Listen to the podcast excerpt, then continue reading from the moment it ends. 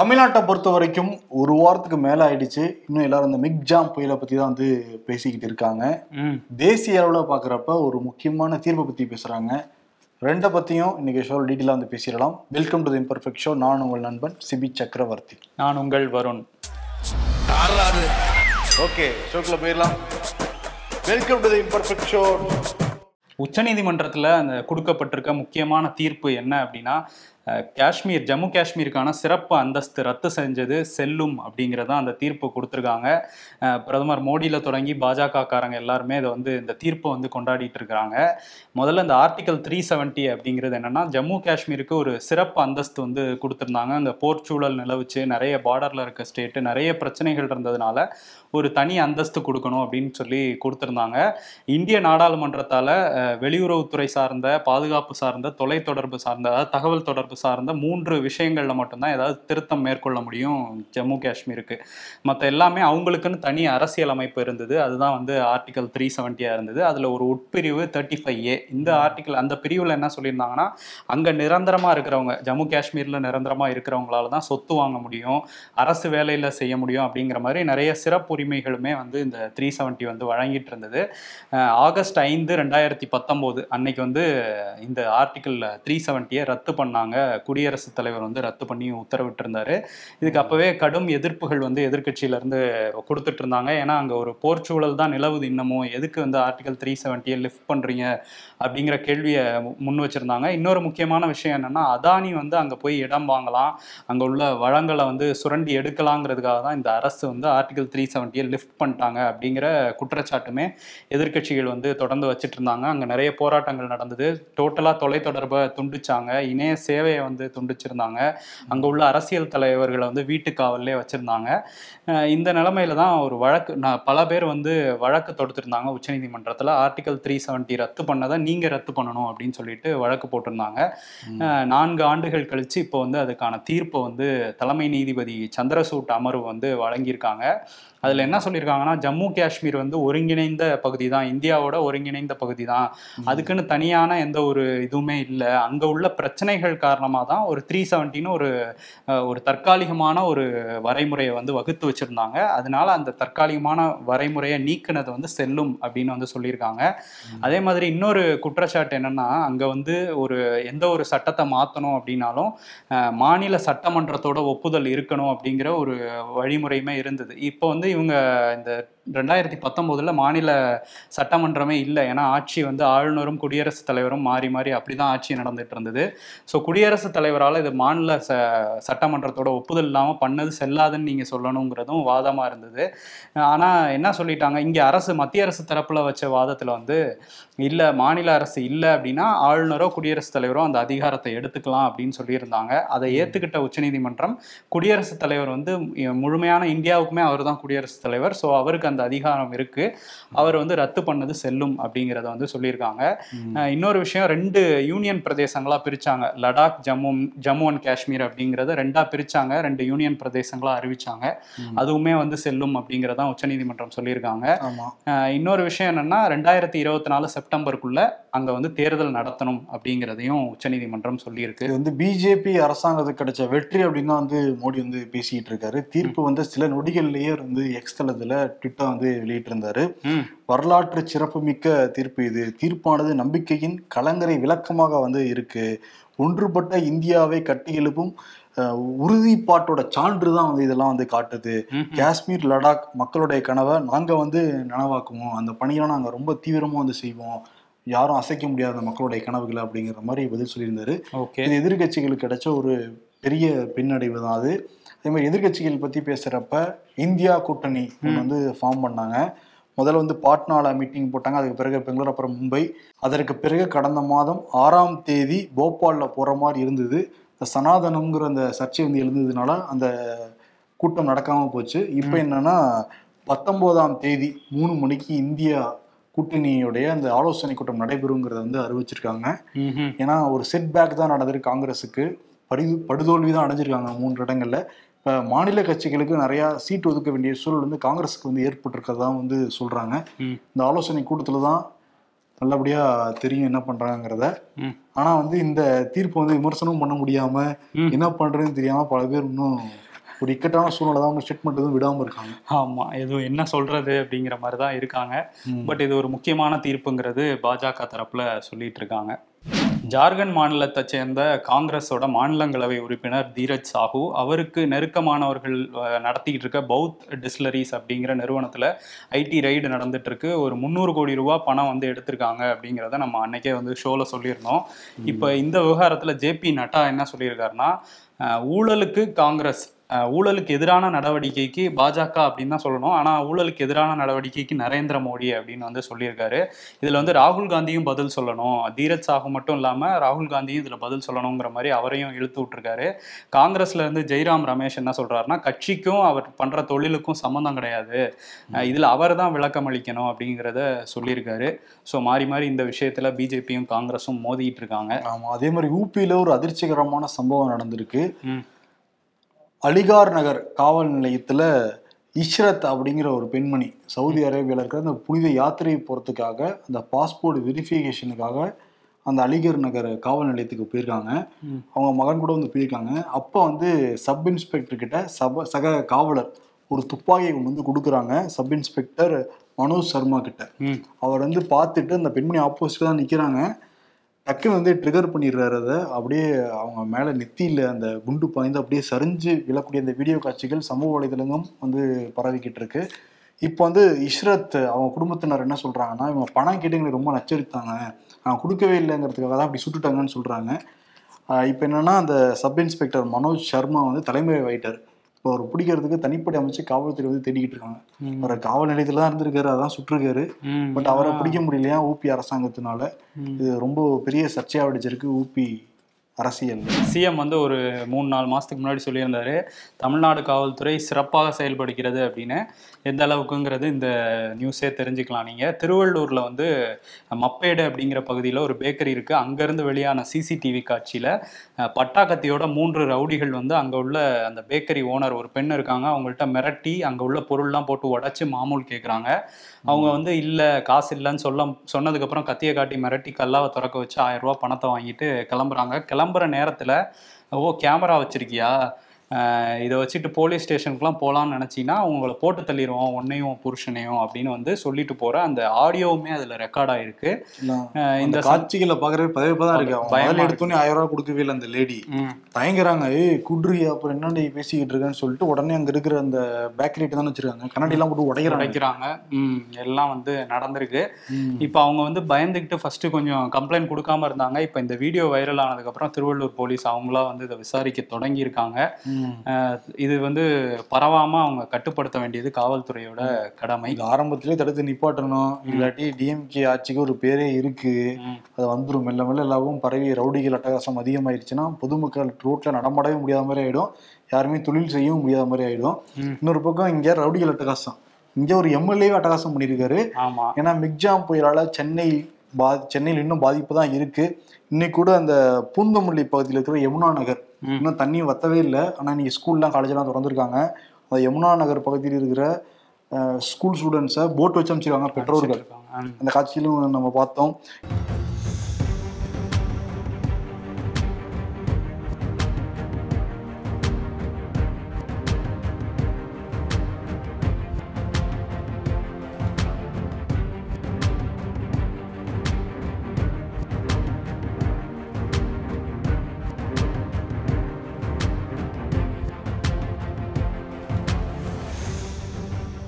இன்னும் வலசரவாக்கம் ஆஞ்சநேயர் கோயில் விட்ட பல இடங்கள்ல இன்னும் தண்ணி வத்த கிடையாது. ஒரு வாரத்துக்கு மேல வந்து ஆயிருக்கு.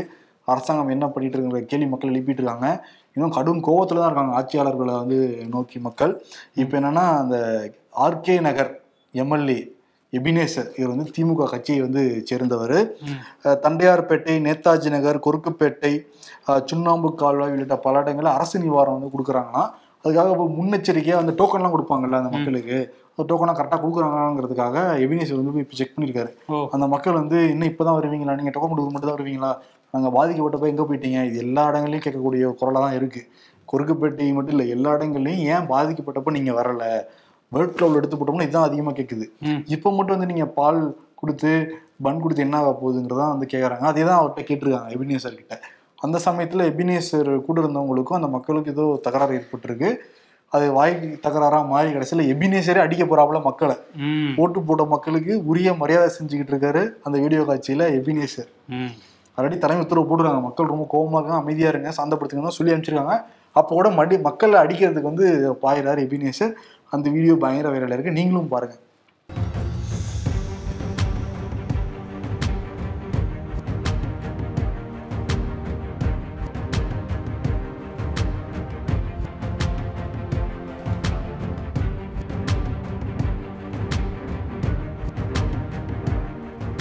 எவ்வளவு மோசமா வந்து ஒரு மக்கள் பிரதிநிதி இப்படி நடந்துக்கிறாரு.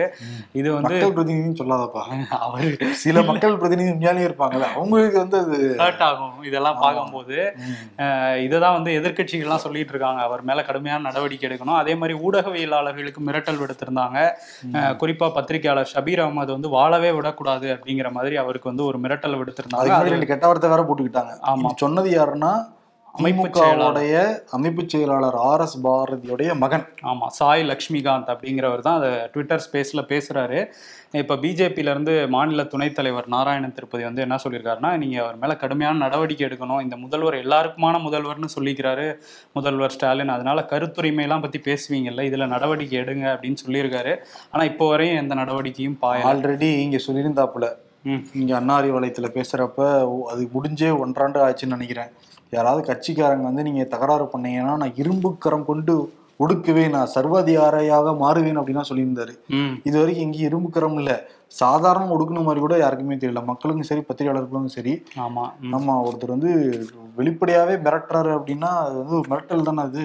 அச்சுறுத்துற வகையில தானே இருக்கு அவருடைய பேச்சு. இன்னொரு பக்கம் வந்து தமிழ்நாடு அரசு நிவாரண நிதியாக ஆறாயிரம் ரூபாய் ஒவ்வொரு நியாய விலை கடையிலையும் மக்கள் போய் வாங்கிக்காங்கன்னு சொல்லியிருக்காங்க. அந்த நாலு மாவட்டங்களுக்கு. திருவள்ளூர் காஞ்சிபுரம் சென்னை செங்கல்பட்டு பதினாறாம் தேதியிலேருந்து கொடுக்க போறாங்களாம். முதல் கட்டமாக டோக்கன் வந்து கொடுப்பாங்களாம். அதுக்கு பிறகு டோக்கன் வாங்கிட்டு உங்களுக்கு வருமா? எந்த டைம்ல வரணும்? எந்த நாள்ல நீங்க வரணும்ட்டு அதுக்கு பிறகு போய் மக்கள் வாங்கிக்கலாம் அப்படின்னு சொல்றாங்க. இதுல இன்னொன்று என்னன்னா ரொக்கமா கொடுக்கறது இன்னொரு பெரிய பிரச்சனை ஏற்பட்டிருக்கு. ஏன் நீங்க வந்து மகளிர் உரிமை தொகையெல்லாம் நீங்க வந்து பேங்க்ல வந்து போடுறீங்க. ஏன் இது மட்டும் வந்து ரொக்கமா கொடுக்குறீங்கிற ஒரு கேள்வி இருக்கு. அதுக்கு எதிர்க்கட்சிகள் என்ன சொல்றாங்கன்னா அப்பதான் ரொக்கமா கொடுத்து அப்படியே டாஸ்மாக்ல போய் வாங்கிடலாம் அந்த காசை. இங்க கொடுத்து இப்படியே இங்க வாங்கிடலாம்ல. அதுக்கு தான் தமிழ்நாடு அரசு அடி போடுதுங்கிற மாதிரி எதிர்க்கட்சிகள் விமர்சனம் வைக்க ஆரம்பிச்சிருக்காங்க. ஏன்னா நம்ம இதெல்லாம் பாக்குறப்ப உண்மைதான் சொல்ல தோணுது. ஏன்னா நார்த் மெட்ராஸ் போயிருந்தப்ப அங்கே அரை லிட்டர் பால் பாக்கெட் அறுபது ரூபாய்க்கு வித்துக்கிட்டு இருக்காங்க. நம்மளே அங்கே பார்க்க முடிஞ்சது. வீடியோ காட்சிக்குள்ள இருக்குது பால் பாக்கெட் கிடைக்கல. ஆனால் டாஸ்மாக் கடையே தமிழ்நாடு அரசு திறந்து வச்சுட்டு உட்காந்துருக்கு இது என்னன்னு போய் எங்க போய் நம்ம அடிச்சுக்கிறது? இதுல இன்னொரு பிரச்சனை இருக்கு. நியாய விலை கடையில கொடுக்கும்போது ஒரு சில பகுதிகளில் ஆயிரம் ரூபாய் கொடுத்தாங்க. அந்த பொங்கல் டைம்லாம் ஆயிரம் ரூபாய் அந்த மாதிரிலாம் கொடுக்கும்போது நூறு ரூபாய் அவங்களே எடுத்துக்கிட்டு தொள்ளாயிரம் ரூபாய் தான் கையில கொடுப்பாங்க. இப்ப ஐயாயிரம் ரூபாய் ஆறாயிரம் ரூபானா எவ்வளவு எடுத்துக்குவாங்க அது. நடக்காதுன்னு நினைக்கிறியா நீ? அதான் நடக்கும். அந்த ஒரு பிரச்சனையும் இருக்குல்ல. அதனால பேங்க் அக்கவுண்ட்ல போடுங்கன்னு அழுத்தம் கொடுத்துட்டு இருக்காங்க. வழக்குமே சென்னை உயர்நீதிமன்றத்துல போட்டிருக்காங்க. அதுல இன்னொன்னு என்னன்னா எடப்பாடி பழனிசாமி மழை பெய்யறப்ப கரெக்டா சேலத்துக்கு போயிட்டாப்புல. சேலம் அந்த போற வழியில ஒரு இடத்துல மட்டும் நின்று கணுக்காரெல்லாம் நின்றுட்டு ஒரு ரெண்டு பால் பாக்கெட் ரெண்டு போட்டோ எடுத்து கிளம்பி போயிட்டாப்புல. ம். மழைலாம் உடிஞ்சு மழைலாம் விட்டு எல்லாம் கொஞ்சம் வடிஞ்சதுக்கு பிறகுதான் வந்தாப்புல. சென்னை வந்துட்டு கம்பளம் சுத்திக்கிட்டு இருந்தாப்புல எடப்பாடி. ஆமா. இப்ப என்ன சொல்லியிருக்காருன்னா ஆறாயிரம் ரூபாய் பத்தாது. ஒவ்வொரு ரேஷன் அட்டைக்கும் நீங்க வந்து பன்னெண்டாயிரம் ரூபாய் வந்து பணம் கொடுக்கணும் அப்படிங்கிறத சொல்லியிருக்காரு. அதே மாதிரி எந்த நிபந்தனையும் விதிக்க கூடாது இது முக்கியமான ஒரு பாயிண்ட் தான். ஆமா. கொடுக்குறேன்ட்டு என்ன பண்ணுவாங்கன்னா திமுக அரசு இந்த வரைக்கும் எந்த நிபந்தனையும் விதிக்கல. நம்ம போய் டோக்கன் வாங்கி லைன்ல போய் நிக்கிறப்ப தான் தெரியும் என்ன நிபந்தனை அப்படிங்கிறது. இன்னொன்று வந்து இந்த வாகனங்களை பழுது பழுது நீக்கம் முகாம்களை வந்து ஏற்பாடு பண்ணணும் அப்படிங்கறத வந்து சொல்லியிருக்காரு. முக்கியமா கிருமி நாசினி வந்து தெளிக்கணும் எல்லா இடங்களையுங்கிறாங்க ஆனா இப்ப தெளிச்சுட்டு தான் இருக்காங்க. ஆனா இன்னும் வந்து அதை மெனக்கிட்டு வந்து தமிழ்நாடு அரசு செய்யணும். முக்கியமா தூய்மை பணியாளர்களை மனசார வந்து போராட்டணும். நேற்று சென்னை வந்து கந்தரவளமாக தான் இருந்துச்சு. அவ்வளோ தூய்மை பணியாளர்கள் கடந்த ரெண்டு மூணு நாட்களாக அவ்வளோ இடங்கள் அந்த குப்பை அள்ளும் வாகனம் வந்து நின்றுட்டு இருந்துச்சு. அள்ளி அள்ளி போட்டுக்கிட்டு போயிட்டே இருந்தாங்க. ஒரு பெரிய ஹேட்ஸாக அவங்க வந்து வச்சே ஆகணும். கண்டிப்பா. அவ்வளோ அப்பார்ட்மெண்ட்ஸ் அவ்வளோ குப்பைகள் மக்கள் அது கொஞ்சம் கோபமாக இருந்தால் கூட அதை அனுசரித்து வந்து போனாங்க. அவங்களுக்கு ஏதாவது சிறப்பாக நிச்சயம் தமிழ்நாடு அரசு ஏதாவது பார்த்து வந்து பண்ணணும். செய்யணும். வழக்கத்தை விட. நிறைய ஒப்பந்த தொழிலாளர்களாக தான் வச்சிருக்காங்க அவங்கள. அவங்களாம் பெர்மனன்ட் பண்ணாலே அவங்களுக்கு வந்து ஒரு பெரிய மன நிறைவா இருக்கும். ஆமாம் அதையுமே அவங்க கவனத்துல எடுத்துக்கணும். அதே மாதிரி எடப்பாடி பழனிசாமி அந்த ஆயில் கலந்தது இல்ல ஆத்துல கொசலை ஆத்துல வந்து கலந்தது. அந்த வாழ்வாதாரமே போயிருக்கு.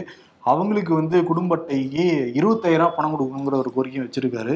அந்த பிரச்சனை நாளுக்கு அதிகமாக தான் வந்து போய்கிட்டு இருக்கு. மத்திய அரசே வந்து இறங்கிருக்காங்க. இன்னைக்கு காலையில வந்து அந்த கோஸ்டல் ஆஃபீஸர்ஸ் எல்லாம் ஹெலிகாப்டர்ல போய் பார்த்ததுல பன்னெண்டு கிலோமீட்டர் அளவுக்கு அந்த ஆத்துல வந்து ஆயில் போயிட்டு இருக்காங்க. ரொம்ப அதிர்ச்சி அளிக்கிறதா தரவுகள் வந்துகிட்டே இருக்கு. ஆனா அது முத முதல்ல வெளிக்கொண்டு வந்தது வீடன் வெப் டிவிங்கிறதுல எங்களுக்கு ஒரு சின்ன பெருமை இருக்க தான் செய்யுது. இதெல்லாம் தாண்டி அந்த மக்களுக்கு கம்ப்ளீட்டா இதுல இருந்து அவங்க விடுபட்டாங்கன்னா அதோட பெரிய சந்தோஷம் வந்து இருக்கவே முடியாது. இன்னொரு பக்கம் எடப்பாடி பழனிசாமி பன்னெண்டாயிரம்னா செல்லூராஜ் பத்தாயிரம் தேவை அப்படிங்கிறாரு. பத்தாயிரம் கொடுங்க அப்படிங்கிறாங்க ஆளாளுக்கு ஒரு நிலைப்பாடு ஏடிஎம்கேல கம்யூனிகேஷன் இல்ல. மலையில சிக்னல் கட் ஆயிருக்கும். மதுரையில தான் மழையே இல்லையே. இவர் சேலத்துல இருந்தாரு. என்ன சீலை கட்டாச்சு சேலத்துல மதுரை எல்லாம் ஒரு வீட்லயே வெயில் அடிச்சுக்கிட்டு இருந்துச்சாப்பாங்க ஆமா. நம்ம நேர்களே சொல்லுவாங்க பாருங்க. சென்னை தான் பாதிப்பு. அதே மாதிரி கமலஹாசன் சொல்லியிருந்தாருல்ல. ம்.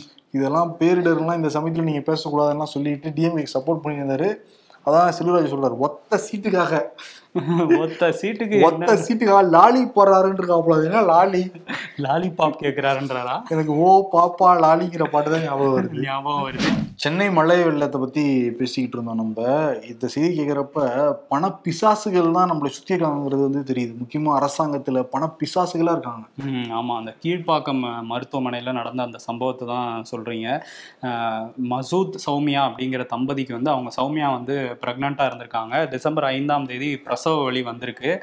எல்லா பக்கம் புளியந்தோப்பு பகுதியில் இருந்திருக்காங்க. எல்லா பக்கமும் தண்ணி ஆம்புலன்ஸ் எதுவுமே வரல. எப்படியோ கஷ்டப்பட்டு பல மருத்துவமனைகளுக்கு போயிருக்காங்க. அங்கெல்லாம் அட்மிட் பண்ண இல்ல முடியாது மெயின் என்னன்னா ஆரம்ப சுகாதார நிலையமும் அங்க இல்ல. அங்கேயும் போயிருக்காங்க அங்க கிடையாது. நூத்தி எட்டுக்கு ஃபோன் பண்ணி ஃபோன் பண்ணி ஃபோன் பண்ணி ஓஞ்சு போயிருக்காரு. யாரும் வரவும் இல்லை. அட்டனும் பண்ணா பண்ணாதானே எடுப்பாங்க வருவாங்க. ஆமாம் அப்படி ஒரு கொடூரமான சுச்சுவேஷனில் கீழ்ப்பாக்கம் அரசு மருத்துவமனையில் கொண்டு போய் சேர்த்துருக்காங்க. அப்போ வந்து குழந்தை வந்து இறந்து தான் பிறந்திருக்கு அப்படின்னு சொல்லி மருத்துவர்கள் சொல்லியிருக்காங்க. இறந்த அந்த குழந்தையை வந்து இதில் வச்சுருந்துருக்காங்க மார்ச்சுரியில். இவர் போய் வாங்க போகும்போது அங்கே உள்ள ஊழியர் வந்து பன்னீர்செல்வம் அப்படிங்கிறவர் ரெண்டாயிரத்தி ஐநூறு ரூபாய் வந்து லஞ்சம் கேட்டிருக்காரு. நீங்கள் கொடுத்தா குழந்தைய எடுத்துக்கலாம் இல்லைனா முடியாது அப்படின்னு வந்து சொல்லியிருக்காரு. நாங்களே கூட அடக்கம் பண்ணிடுறோம். ரெண்டாயிரத்தி ஐநூறுரூவா கொடுங்கன்னு வந்து மிரட்டியிருக்காரு. இவர் வந்து என்கிட்ட அவ்வளோ காசு இல்லை அப்படின்னு சொல்ல நான்கு நாட்கள் அங்கேயே வச்சுருந்துருக்காங்க பிணவரையில். அப்புறம் சில அமைப்புகள்லாம் தலையிட்டு அந்த குழந்தைய கொடுத்துருக்காங்க. எப்படி கொடுத்துருக்காங்கன்னா துணியில் சுற்றி தான் கொடுக்கணும். துணிலையும் சுற்றல ஒரு அட்டைப்பெட்டியில் வச்சு அவர் கையில் கொடுத்த அவலம் வந்து தமிழ்நாட்டில் நடந்திருக்கு. ஏன் ஒரு ஆம்புலன்ஸ் கிடையாது தமிழ்நாடு அரசுக்கிட்ட இன்னொன்று என்னென்னா நடுவில் அவர் வந்து காவல்துறைகிட்டயும் போயிருக்காரு. காவல்துறையும் அலட்சியமா டீல் பண்ணிருக்காங்க. நாங்க கொடுக்க சொன்னோம்னு சொல்லுங்க போங்க வாங்கிக்கோங்க அப்படின்றாங்க திருப்பியும் கொடுக்கல. திருப்பி காவல்துறைக்கு வந்து புகாரா சொல்லிருக்காங்க ஐயா என் குழந்தைய கொடுக்க மாட்டேங்கிறாங்க. இறந்து போன குழந்தையாவது கொடுங்க ஐயா. காசு கேட்கறாங்க ஐயா அப்படின்ட்டு. நாங்க தான் சொல்றோம்ல போய் வாங்கிக்கோங்கன்றாங்க இதெல்லாம் எவ்வளவு பெரிய ஒரு அலட்சியமான ஒரு போக்கு. யாரோ யார் கண்ட்ரோல்ல இருந்தா யார் மேலேயாவது பயம் இருந்தா இப்படி அரசாங்க ஊழியர்கள் இருப்பாங்களா? அந்த பெத்த தகனுக்கு தகப்பனுக்கு வந்து எப்படி இருந்திருக்கும். மனைவி வந்து உயிருக்கு போராடிட்டு இருக்காங்க. குழந்தை இறந்து போயிருச்சு. காசு இல்ல. வீடு மூழ்கிருச்சு. இது என்ன மனித தன்மையற்ற செயலாளர்ல இருக்கீங்க. அதுவும் அந்த பெட்டியில அவரை வச்சுட்டு நடந்து வர்றதை பார்க்கும்போதே ரொம்ப கஷ்டமா தான் இருந்தது. தேமுதிக தலைவர் விஜயகாந்த் அவர் வந்து பதினேழாம் தேதி உடல்நலக் குறைவு காரணமாக மியாட் மருத்துவமனையில் வந்து அனுமதிக்கப்பட்டிருந்தார். ஏற்கனவே அவருக்கு வந்து சிறுநீரக பிரச்சனை இருந்ததுனால ஆப்ரேஷன்லாம் வந்து பண்ணியிருக்காங்க. ஆஸ்பத்திரியில் அட்மிட் செய்யப்பட்ட உடனேயே நிறையா அவருக்கான பிரார்த்தனைகள் தான் நடந்தது. நம்ம நேர்களே பல பேருப்பா. சொல்லு எவ்வளோ பேர் எவ்வளோ பேர் கேப்டன் மேலே பிரியம் வச்சிருக்காங்கிறத அந்த ஃபோன் கால்ஸ் அந்த டெக்ஸ்ட் மெசேஜ் நம்மளால வந்து புரிஞ்சுக்க முடியுது. எல்லாருடைய பிரார்த்தனையும் இப்போ எல்லாரும் சேர்ந்து காப்பாற்றிருக்கு கேப்டனை வீட்டுக்கு திருப்பி வந்திருக்காரு மியாட் ஹாஸ்பிட்டல்ல இருந்து. ஆமாம் பூர்ணமாக குணமடைஞ்சு வந்திருக்காரு. இன்னொரு பக்கம் கோவையில் யூஜிசி தேர்வு அவங்க நடத்துகிற நெட் தேர்வு வந்து நடந்திருக்கு அங்கே உள்ள ஒரு கல்லூரியில். அங்கே வந்த மாணவர்கிட்ட நீங்கள் வந்து அர்னான் கயிறு வந்து போடக்கூடாது அதை கலட்டுங்க அப்படின்னு சொல்லியிருக்காரு. யூஜிசி விதியில் அவங்க வந்து அதெல்லாம் போட்டுட்டு போகக்கூடாது. கலட்டுங்கன்னு இந்த நீட் எழுதும் போது எல்லாத்தையும் கழட்டி வாங்குவாங்க. தாலியோட கழட்டினாங்க. ஆமா. அது மாதிரி இவர்கிட்ட அர்ஞான் கயிறை வந்து நீங்க கழட்டி கொடுங்க அப்படின்னு சொல்லியிருக்காங்க. அவர் வந்து அப்படிலாம் யூஜிசி விதியில இல்லையே அப்படின்னு சொன்னதுனால அதை என்ன பண்ணியிருக்காங்கன்னா அவர் வயித்தோட வச்சு டேப் பண்ணியிருக்காங்க. டேப் போட்டு ஒட்டி நீங்க உள்ள போய் எழுதுங்கன்னு சொல்லியிருக்காங்க. இந்த கொடுமையும் வந்து இங்க நடந்துட்டு அடுத்து போக போக ஆதிவாசி மனிதனா தான் அனுப்புவாங்கன்னு நினைக்கிறேன். எக்ஸாம்பிள் உள்ளார. இதுக்கு ரொம்ப கொடூரமா வேற போய்கிட்டு இருக்கீங்க தாலி கட்ட சொன்னீங்க துப்பட்டா போடக்கூடாதுன்னு சொன்னீங்க. இதெல்லாம் என்ன இங்க? சை.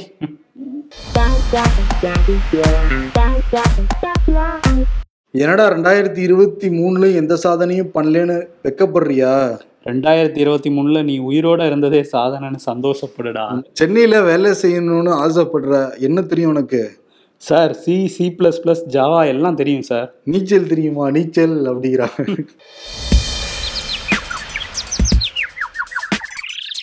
வேட்டியை மடித்துக்கொண்டு களத்தில் இறங்கிய E இபிஎஸ் காலையில் ஆறு மணிக்கு படகு போட்டிக்கு சாயங்காலம் ஆறு மணிக்கு வந்தால் உனக்கு கப்பு கொடுப்பாங்க கப்பு அப்படின்னு வடிவேல் டெம்ப்ளேட்டு வெள்ள சேதத்தை பார்க்க ஏன் மோடிஜி வரவில்லை? ஆனானப்பட்ட மணிப்பூருக்கே போகலை போவியா? அது கரெக்டு தான். அரசியல்ல இதெல்லாம் சாதாரணமாப்பா. விருது பிரதமர் மோடிக்கும் தமிழ்நாடு முதலமைச்சர் மு க ஸ்டாலினுக்கும் சேர்த்து கொடுத்துடலாம். இவங்க கேட்குற நிதி ஐயாயிரம் கோடிக்கு மேலே ஆனால் முதல் கட்டமாக அவங்க கொடுத்தது வெறும் நானூற்றம்பது கோடி தான். சீக்கிரம் வந்து உதவியெல்லாம் பண்ணும் மத்திய அரசு. அதுக்கு பிறகு தான் மாநில அரசை வாங்கிட்டு மக்கள் கொண்டு போய் சேர்க்க முடியும். மாநில அரசும் வந்து முதல் கட்டமாக முன்னெச்சரிக்கையாக பல விஷயங்கள்லாம் பண்ணியிருக்கலாம். அது அதோடைய தவறு தான் இப்போ மக்கள் வந்து அனுபவிச்சுட்டு இருக்காங்க துன்பத்துக்குள்ளே இருக்காங்க ஆட்சியாளர்கள் நோக்கி கேள்வி எழுப்பிட்டு இருக்காங்க ஆனால் நம்ம கடத்துல இருந்து பார்த்த வரைக்கும் நம்மளாம் தான் பாவம். மக்கள் தான் வந்து பாவம். அதையே கேட்க தோணுது அவங்களுக்கு ரெண்டு பேர்கிட்டையும். நாங்க பாவம் இல்லையா? பார்த்தா பரிதாபமா தெரியல எங்களெல்லாம் பார்த்தா. ஆமாம் பாவமாக தான் இருக்கோம். ஆமா. அதனால நாங்கள் பாவம் இல்லையா விருதா கொடுத்துட்டு விடைபெறலாம். நன்றி வணக்கம். நன்றி.